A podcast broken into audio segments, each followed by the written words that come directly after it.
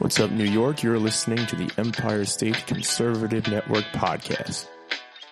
Hey guys, this next segment is brought to you by the Blackhawk Group. Blackhawk Group offers an unparalleled customer support service combined with top level classroom installations and equipment servicing. They have years worth of experience in this field, experience that is unmatched by competitors anywhere. Learn more about Blackhawk Group at www.blackhawkgroupllc.net. Hello, everybody. Welcome to our latest episode of the Empire State Conservative Network podcast. This is Pete.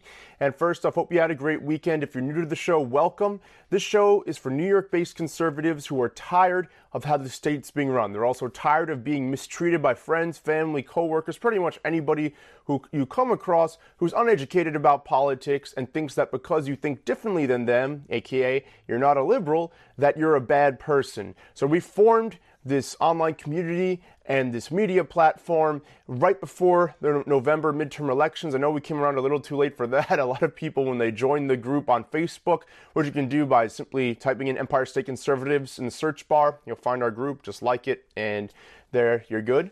But, um, you know, we, we, we started this up because, you know, it's three of us that founded this myself, Evan, and Justin.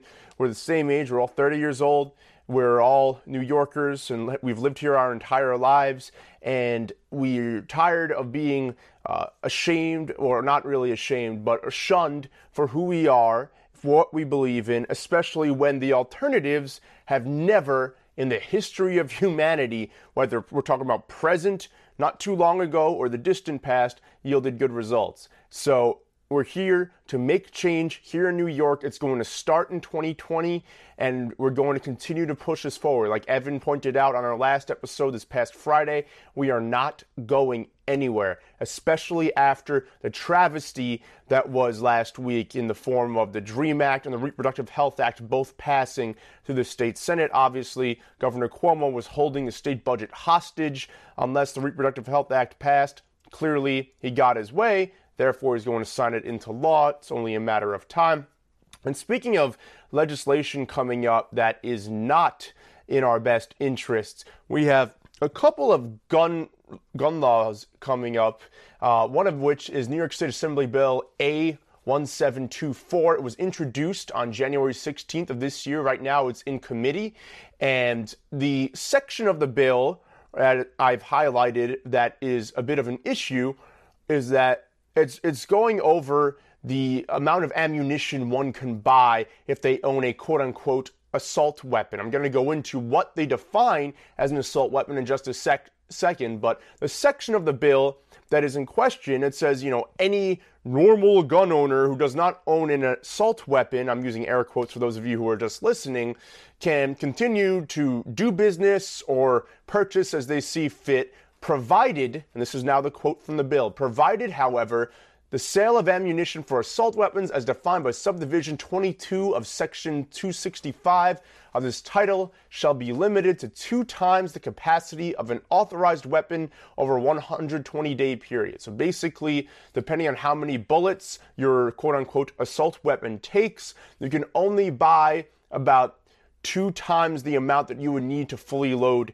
the weapon in a 120 day period. Obviously, if you do any type of range practice or target practice, even if you own land, you live in central upstate New York, you own land, you're just doing some shooting in your backyard or on your property, that's obviously kind of restrictive, you know, and you know, and let's get into though what an assault weapon means based upon this. So I looked this up because obviously assault weapon doesn't really mean very much. So, according to New York state law, an assault weapon means that it's a semi automatic rifle that has an ability to accept a detachable magazine and has at least one of the following characteristics. A folding or telescoping stock, a pistol grip that protrudes conspicuously beneath the action of the weapon, a thumbhole stock, a second hand grip or protruding grip that can be held by the non trigger hand, a bayonet mount, a flash suppressor, muzzle brake, muzzle compensator, or threaded barrel designed to accommodate a flash suppressor, muzzle brake, or muzzle compensator, a grenade launcher, or semi automatic shotgun that has at least one of the following characteristics. A folding or telescoping stock, a thumbhole stock, a second hand grip, so pretty much just keeps repeating itself and repeating itself and repeating itself. So, a lot of weapons that we can legally acquire that were not under question are now huge issues here in New York State, and you're going to have some issue depending on the weapon that you own buying enough ammunition to really use it. So obviously, like with any skill, whether you do it for hunting or in sport or you're doing it to protect yourself, you obviously want to stay competent. You know, it's not just like riding a bike, right? You have to practice in order to maintain good aim. And if you're not able to go to a range or do targets in your backyard or on a piece of land that you own or that you're welcome to, then you can get rusty. And then when you actually need the weapon, especially if you have it for home defense, that's a bit of an issue.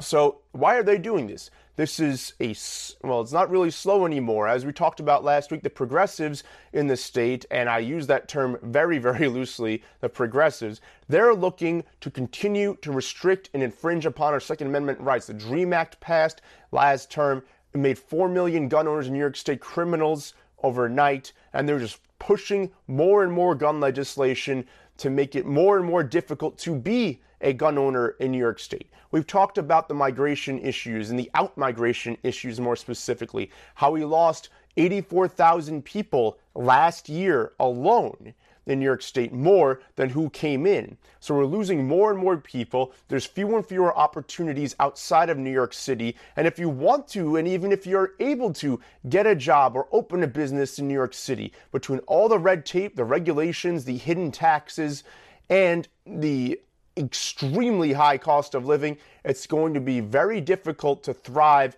in this state. More people are leaving than ever. California is having the same problem on the West Coast. And we're in dire straits. And you see more and more people in our group all the time talking about why they want to leave the state. And now more of our rights are being infringed upon, especially Second Amendment right. This is the very second right that was given to us by the founding fathers after freedom of speech in the First Amendment. So clearly not a good thing. And because just about every weapon can be deemed semi-automatic, they're really uh, they're really cracking down here. So it's going to be more and more difficult to acquire ammunition. And if you think that this isn't going to pass, think again. The Reproductive Health Act and the DREAM Act passed last week. In my opinion, those were definitely more moral pieces of legislation than that. And they pushed that across real easy and real quick. The same exact thing is going to happen here. No matter where you live, who represents your district, they're not going to be able to outvote the huge supermajority that the Democrats have in the state Senate. This is going to pass, unfortunately. Right now, it's in committee. We still have some time. So, my advice to you if you're a gun owner and your gun or guns are considered uh, assault weapons according to the definition that I just laid out, I'd suggest you stock up now before this gets passed into law. Another gun law in New York State that's a bit of an issue, uh, and I saw this um, last week on News 12, was introduced by State Senator Todd Kaminsky. And he introduced a bill because he said that he couldn't stand by after hearing the horror of mass shootings. Now, I hate, I absolutely hate when uh, when politicians do this. If you don't, if you recall last year during the Parkland shootings, one of the victims of the shooting was a teacher at the Parkland High School. And he was actually, he grew up here on Long Island. He moved down there and he was a teacher down there. And he actually threw himself in front of some students who were being shot at by the perpetrator of the crime. Obviously, a very heroic and unfortunately uh, the last act of his life. And his mother has been going on tour here in the state to push across this other gun legislation bill that they're looking to pass. And she did a speech last week, towards the end of last week, talking about how she's doing this and helping to push this bill across in honor of her son because New York is her home. And she wants to make sure that mass shootings and the one that took her son's life doesn't happen out here. It's all an emotional plea. Gets a lot of uninformed and empathetic people on board with their policy without really thinking things too clearly through. Like we talked about just before with the ammunition issue, it infringes upon your Second Amendment rights. And even if it doesn't directly take your gun away and makes having a gun in this state much, much more difficult and owning your skills and continuing to practice utilizing your firearms that much more difficult. So let's get into the specifics of this bill, shall we? So, um, first off, a stupid quote from Ted Kaminsky. Uh, Todd Kaminsky, excuse me, when I saw that the response was to arm teachers, I just thought that that was crazy and dangerous and takes our focus off where it needs to be, which is taking dangerous weapons out of the hands of dangerous people. So that was a quote taken from the article that I found about this.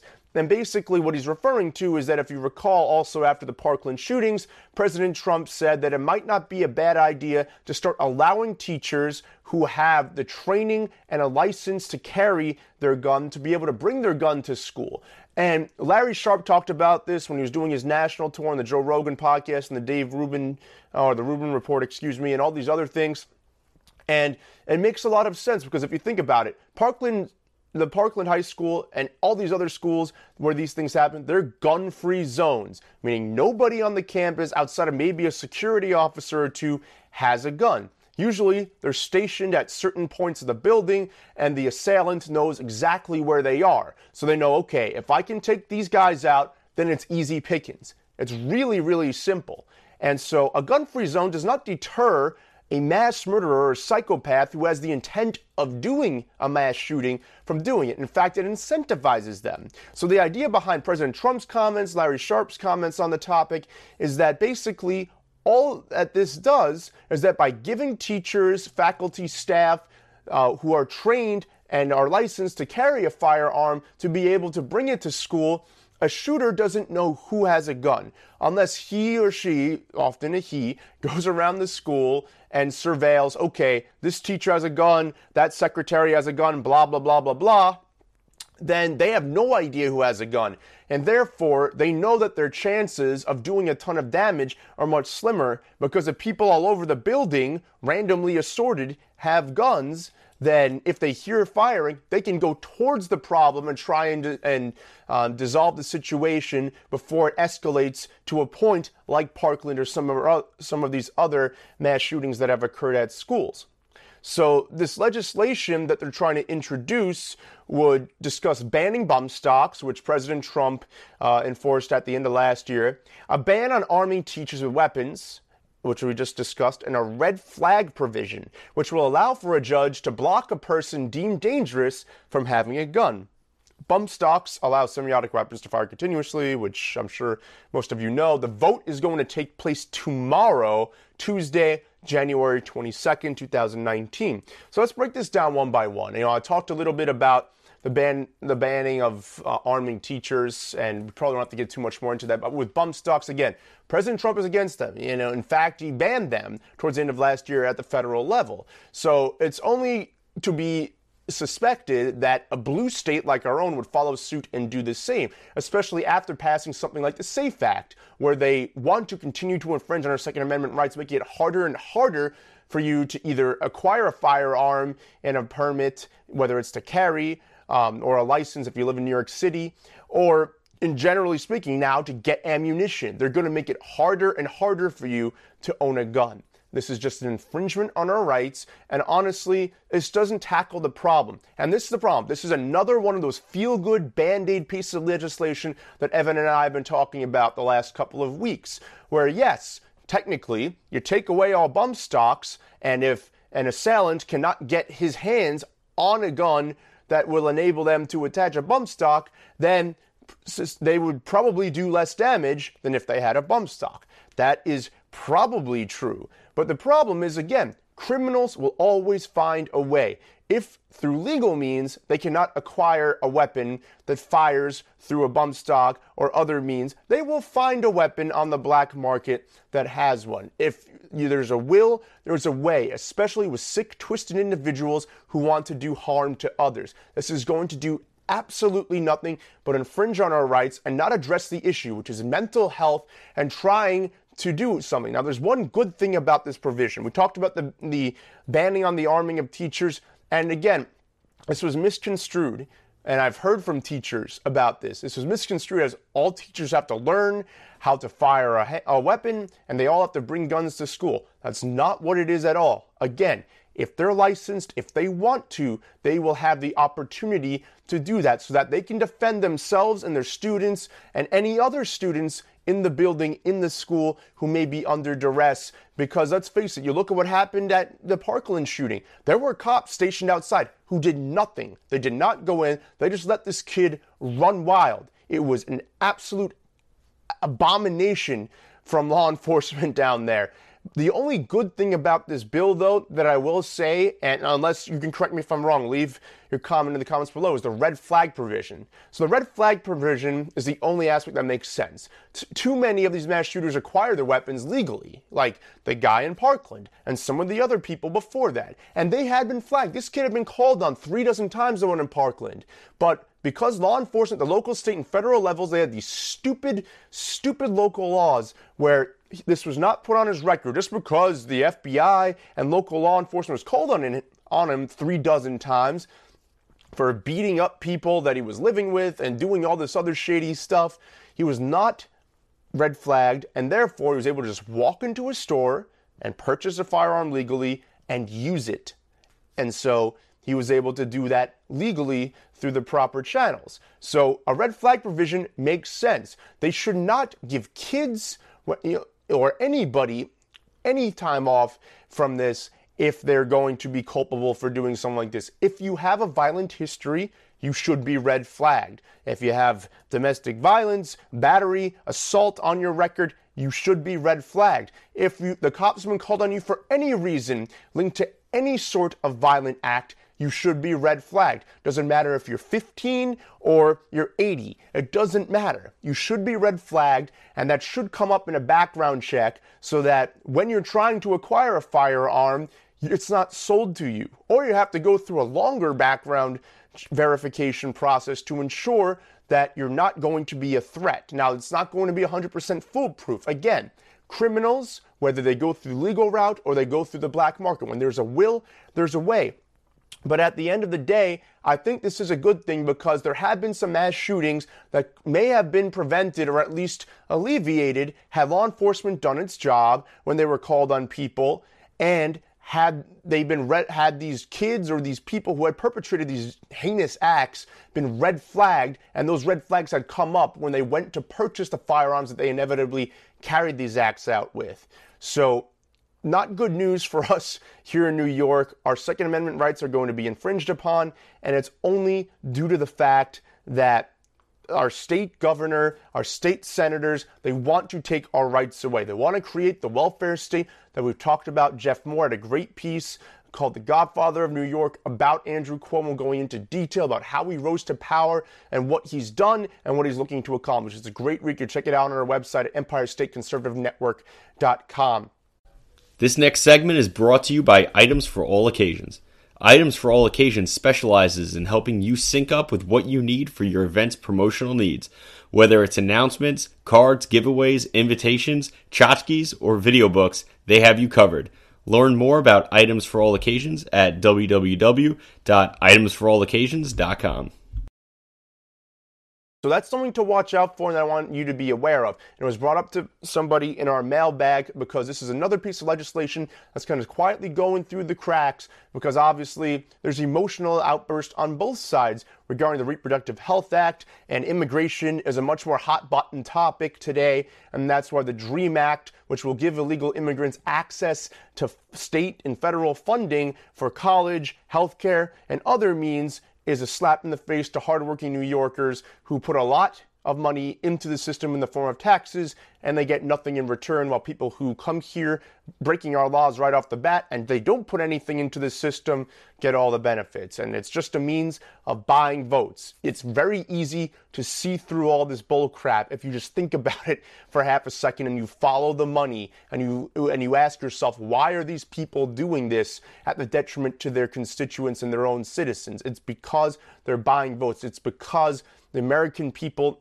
are waking up to them and obviously, you're seeing voter fraud issues in Texas, where there's numbers all over the place. It's between the tens of thousands or hundreds of thousands of illegals have voted in state elections since the late 90s. Obviously, not a good situation down there. And the same thing is being done all over the country. Unfortunately, we are a hub and a hotbed for illegals. We are a hub and a hotbed for progressives, again, using air quotes if you're listening and they're going to try and infringe upon our rights and take as much power away from us, the people, as they can. So I wanted to make you guys aware of that. And now we're going to get into some mailbag questions. So guys, if you're not a mailbag member, basically what that is, is you're a monthly donor to us. You're paying us $5 a month or $50 for the entire year.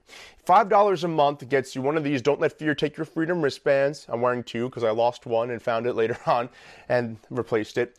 Uh, you get also daily access. Monday through Friday, we're going to be doing shows for you now every day of the week. So, Monday through Friday, every morning, you're going to get an email asking you if you're a mailbag member, if you're a monthly donor or an annual donor, what would you like us to cover today? And whether we had planned to talk about it or not, it will be there. And so you can send in your feedback and we'll get to as many of them as we can. If we can't get to them on the, the show that you sent it in for, we will get to it on the very next one or at some point that week. We will be sure to touch on it because you help us, we help you. That's just how it works. And again, we're doing this to make change. We're not doing this to make money.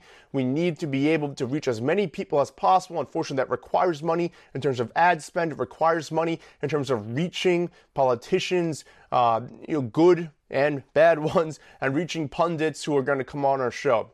We're also going to have great guests for you. We've had Larry Sharpe on already. We've had Khalik Rodriguez, a 17 year old founder of the Black Conservative Movement, on already. We're having Steve Deace from Blaze TV on tomorrow to discuss his new book, Truth Bombs, and you're going to get access to ask him questions as well. So whether you're familiar with him, you're familiar with his book, or you want to ask him something completely outside the scope of what we're going to talk about, you get access to that as a mailbag donor. Again, that's $5 a month. You can go to our website, EmpireStateConservativeNetwork.com, hit the donate tab, and send us a monthly or annual donation. If you send an annual donation, you get all of that plus a $50, uh, I'm sorry, uh, a customized hoodie. So you're to get an Empire State Conservative Network hoodie with your name and number on the back, almost like a sports team. We're to send that out to you and make it for you, just for you, in the size that you want. You can order that straight off our website after that. We'll reach out to you and get your name, number, and all that stuff, and we'll be off to the races. So if you can help support us, do that. The rest of the show is going towards our mailbag folks. So Mike wanted to know about the France Yellow Vest cover up.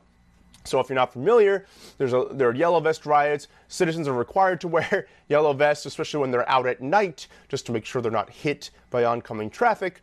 And they've been rioting because of a fuel tax that Emmanuel Macron, the president of France, has since rescinded, but they're still pissed off because the globalist policies that he's pushed across have taken more and more money out of their paychecks. They're paying higher and higher and higher taxes, not just in income taxes, but again, on basic things that they need, like fuel and uh, they're, they're just trying to push this socialized system on them that they don't want. Any people throughout history that has worked out for any extended period of time, like our country, has been due to the fact that they were minimally invaded by the government. Their rights were protected, they were taxed minimally, and if their taxes were higher than they should have been, it was willingly and unfortunately, Macron took it one step too far, and his people are revolting still to this day. Um, he was looked at, Macron, as one of the next major world leaders. You know, Time magazine and all these big publications were anointing him one of the next future leaders of the world, but he's a globalist. His failed tax policies angered so many people. They're tired of being stolen from. And why is this being hidden? Because, Mike, the media is behind Macron and Angela Merkel and Theresa May and all these other globalist European leaders who have brought nothing but crisis to their countries. In France, it's in the form of taxation and overtaxation, considerable overtaxation. But on top of that, too, they, Germany, the UK, even the Nordic countries, they're having issues with refugees and migrants coming in from the Middle East who are not assimilating to their culture. And assimilation, we can have a discussion all day, which we won't get into, about whether that's something that a migrant or a refugee should or shouldn't do. But they're not only creating their own enclaves, but there are issues in the UK of women being raped by gangs of men. Uh, from from other countries. There are issues of violence in Germany, whether it's shootings, bombings, uh, breaking, rioting, or just because they don't fit in or because they don't approve our way of life. It's not Sharia law. So there, there's a whole lot of issue going on in Europe that the mainstream media doesn't want to cover because they're crapping on Trump here in the United States about the border wall and about immigration. And their narrative really crumbles. It's already shaky as it is, but their, their narrative really crumbles when you see the result of just having open borders and mass migration and all these other things. That's what's happening there. They're five to 10 years ahead of us in that regard if we continue to go down that route. The president is trying to fix it. And he's getting obviously a lot of opposition by the Democrats in the House and the Senate, and even more so by the mainstream media who are painting him like a bigot like he doesn't like racist, like he doesn't like anybody, when the truth of the matter is he's trying to protect our sovereignty and he's trying to make sure that we only accept the best people. If they want to come here and work hard and make their lives better, that's great. But they have to go through a background check. Which brings me to my next point which you came up with, Mike, and, and it was a very, very good one. So, does Canada have a migrant problem of its own? Was the question you asked. Um, so, in, in an Atlantic article, so remember, the Atlantic is a very left wing publication. In an article last year by Tony Keller, I'm going to read you a whole bunch of it, but it's important that you listen to it because while we're being crapped on by the populace, by the media, and by Democratic politicians, Listen to how Canada handles its issue, but they are having a bit of an issue themselves. So let's start with the issue. So Canada's immigration consensus isn't yet broken, but thanks to Roxham Road, which is an area that connects upstate New York to the Canada border, it's visibly fraying. This past spring, the Quebec government, which had at one point housed arrivals in Montreal's Olympic Stadium, said that it would not support any more refugee claimants and asked the federal government to start sending some of them elsewhere. In Toronto, where some arrivals are being accommodated in college dorms that have to be made ready for students, where, and where the city threatened to close some community centers to make them available for asylum seekers, the mayor has been begging the federal government for more money. And last week, the Ontario Premier, Doug Ford, said that, quote, this mess was 100% the result of the federal government, unquote, so Trudeau should bear the full responsibility for dealing with it. So this is the last line of this article.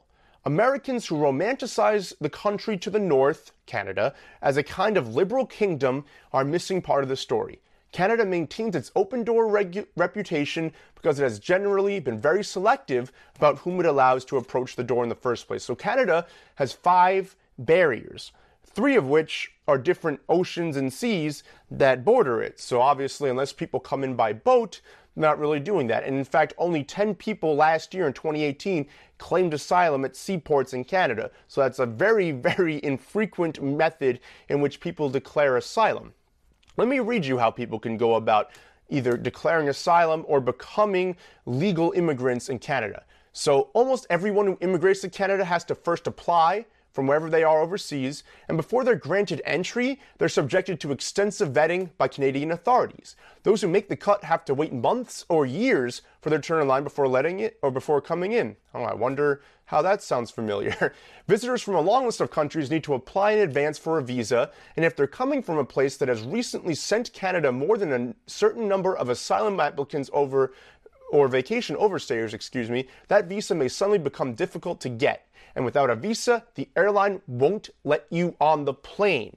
So that's very different than it is here.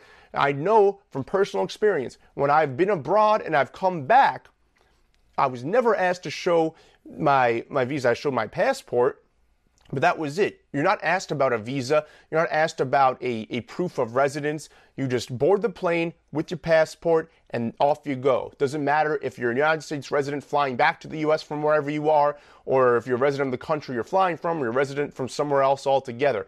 Doesn't matter. You just have to have a passport and a valid identification, and you're allowed entry into the country. Now, you still have to get through customs, but obviously, we know that a lot of people get through and they just never show up for their hearing where they're declaring asylum, and it's become a large mess.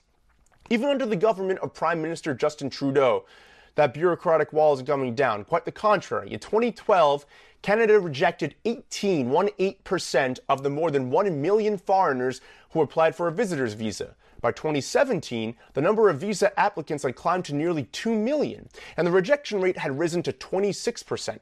In the first three months of 2018, it rose again to 30%. Similarly, 33% of applicants for a student visa were rejected in 2017, and more than 75% of visa applicants from countries such as Somalia, Yemen, Afghanistan, and Syria were turned down. The unspoken underpinning of Canada's otherwise welcoming immigration policy is a giant and assiduously maintained border wall. It has five of them, like I said. Four are geographic, the fifth is bureaucratic. All have been extremely effective, just like the border barriers we have in this country, in sustaining the legitimacy and popularity of Canada's immigration policy. Three of the walls are the dumb luck of geography, of geography the Atlantic Ocean, the Pacific Ocean, and the Arctic Ocean. There's a place where Canada's immigration system isn't working, and like I said, that is where. Um, that is where Roxham Road kind of intersects in upstate New York with the Canadian border. So let's go over how one does that. And then let's go over how they can declare asylum and where Canada is now having issue, like I mentioned earlier, housing these people and keeping track of all of them. So someone who tries to cross at the official Canadian border past post at Lacolle, Quebec, without the necessary documents and permissions, even someone claiming refugee status, will be returned to the United States. That's because, as part of a safe third country agreement, that's the name of the agreement, between the two countries, Canada deems the United States to be a country where a refugee claim will be honestly assessed and fairly adjudicated. The safe third country agreement doesn't apply to unofficial border crossings. Once someone is physically in Canada, all they have to do is present themselves to the Canadian authorities and declare that they wish to make a refugee claim. It's an end run around Canada's bureaucratic border wall. According to Canadian and international law, Canada has to give a full hearing to anyone on Canadian soil who claims they are a refugee fleeing persecution. If their refugee claim is accepted, Canada will give them permanent residency and eventually citizenship. However, the process of determining whether someone is or is not a refugee can take years, much like here. While their cases are being adjudicated, well, I'm sorry, here they can be declared a refugee much quicker. However, it does take a long time for them to go through all the processes of becoming a citizen. Anyway, while their cases are being adjudicated, Canada releases the most border crossers into the population, giving them social assistance and free medical care and allowing them to work legally.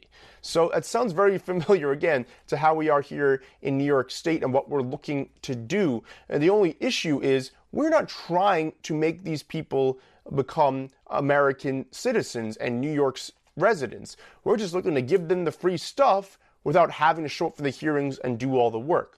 That's a huge, huge difference between what's going on here in our state and then our neighbor to the north where people are crossing illegally once they get around the actual border post there.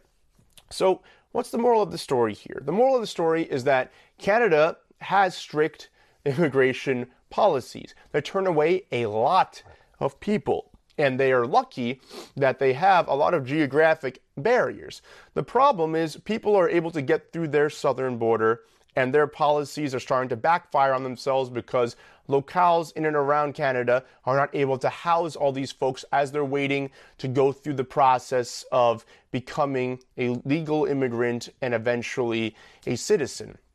So they're having similar issues to us.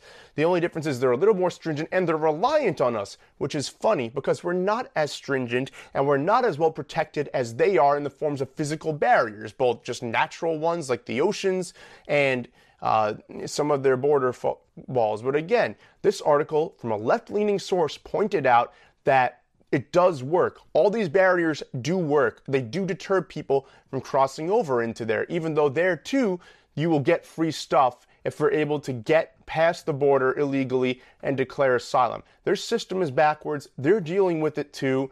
And it'll be interesting to see what happens there. I'm, I'm sure they don't get nearly the same influx of people as we do here, um, but they're not as friendly as this article points out as we would think they would be regarding that. I'm going to cover one more thing really quickly. And that's something that was also asked about by another one of our uh, donors.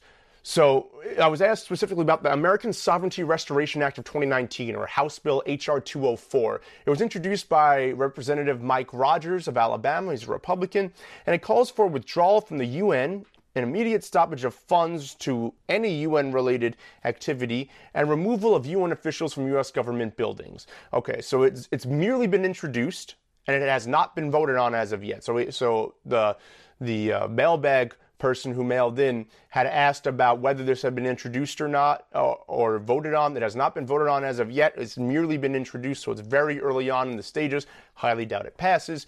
But the UN is just another globalist entity with no real power. Um, this is evidenced beautifully. So if you've seen the movie Team America World Police, where Hans Brix yells loudly that I'm going to write a letter from the UN to tell you how mad we are. Um, obviously, that doesn't work out. He gets dumped into a, uh, a pond of sharks and he gets eaten alive as Kim Jong il, I believe it was his name, starts yelling at him and it's hilarious. But that's essentially what the UN is it's a big, globalist, bureaucratic body that does nothing and no good for anybody. So I don't really care too much if we withdraw from the UN. President Trump, I believe, is actually right in the form that any of these international treaties or groups that we're a part of, we tend to get the short end of the stick. We're expected to put in all the money and the vast majority of the grunt work while everyone else in the world sits back, relaxes, and enjoys the comforts of being protected by the United States military and United States interests. That has to end. Other people have to start towing their own weight, even in some of our other trade agreements. And I don't, I don't disagree with that at all. It makes perfect sense to me. Um, so, so again, to answer your question to our donor, yes, there is a bill. It's been proposed multiple times over the years. This is just the latest variation of it. Will it work out or not? Probably not, especially in this climate. You know, until we have majorities in the House and the Senate again, I don't think something like this passes.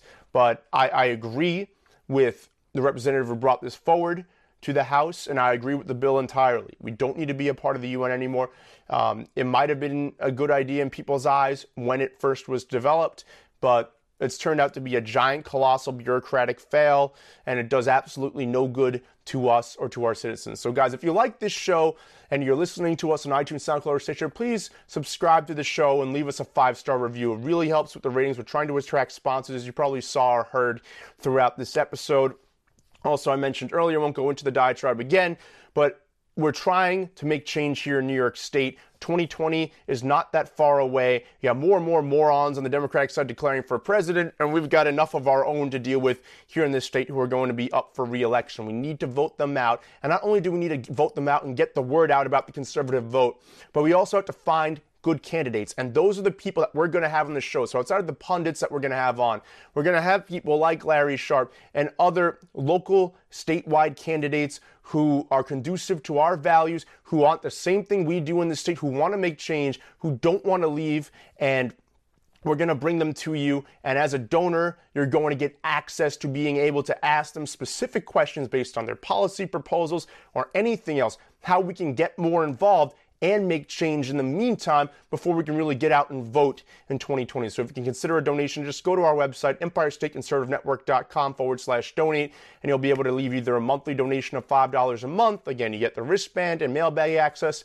or $50 for the year. You get all that plus a customized Empire State Conservative Network hoodie with your name and number on the back and the size that you want. So, guys, Thanks again so much for watching or listening. Have a great rest of the day, and Evan and I will be coming at you tomorrow with Blaze TV host Steve Deace. Have a good one.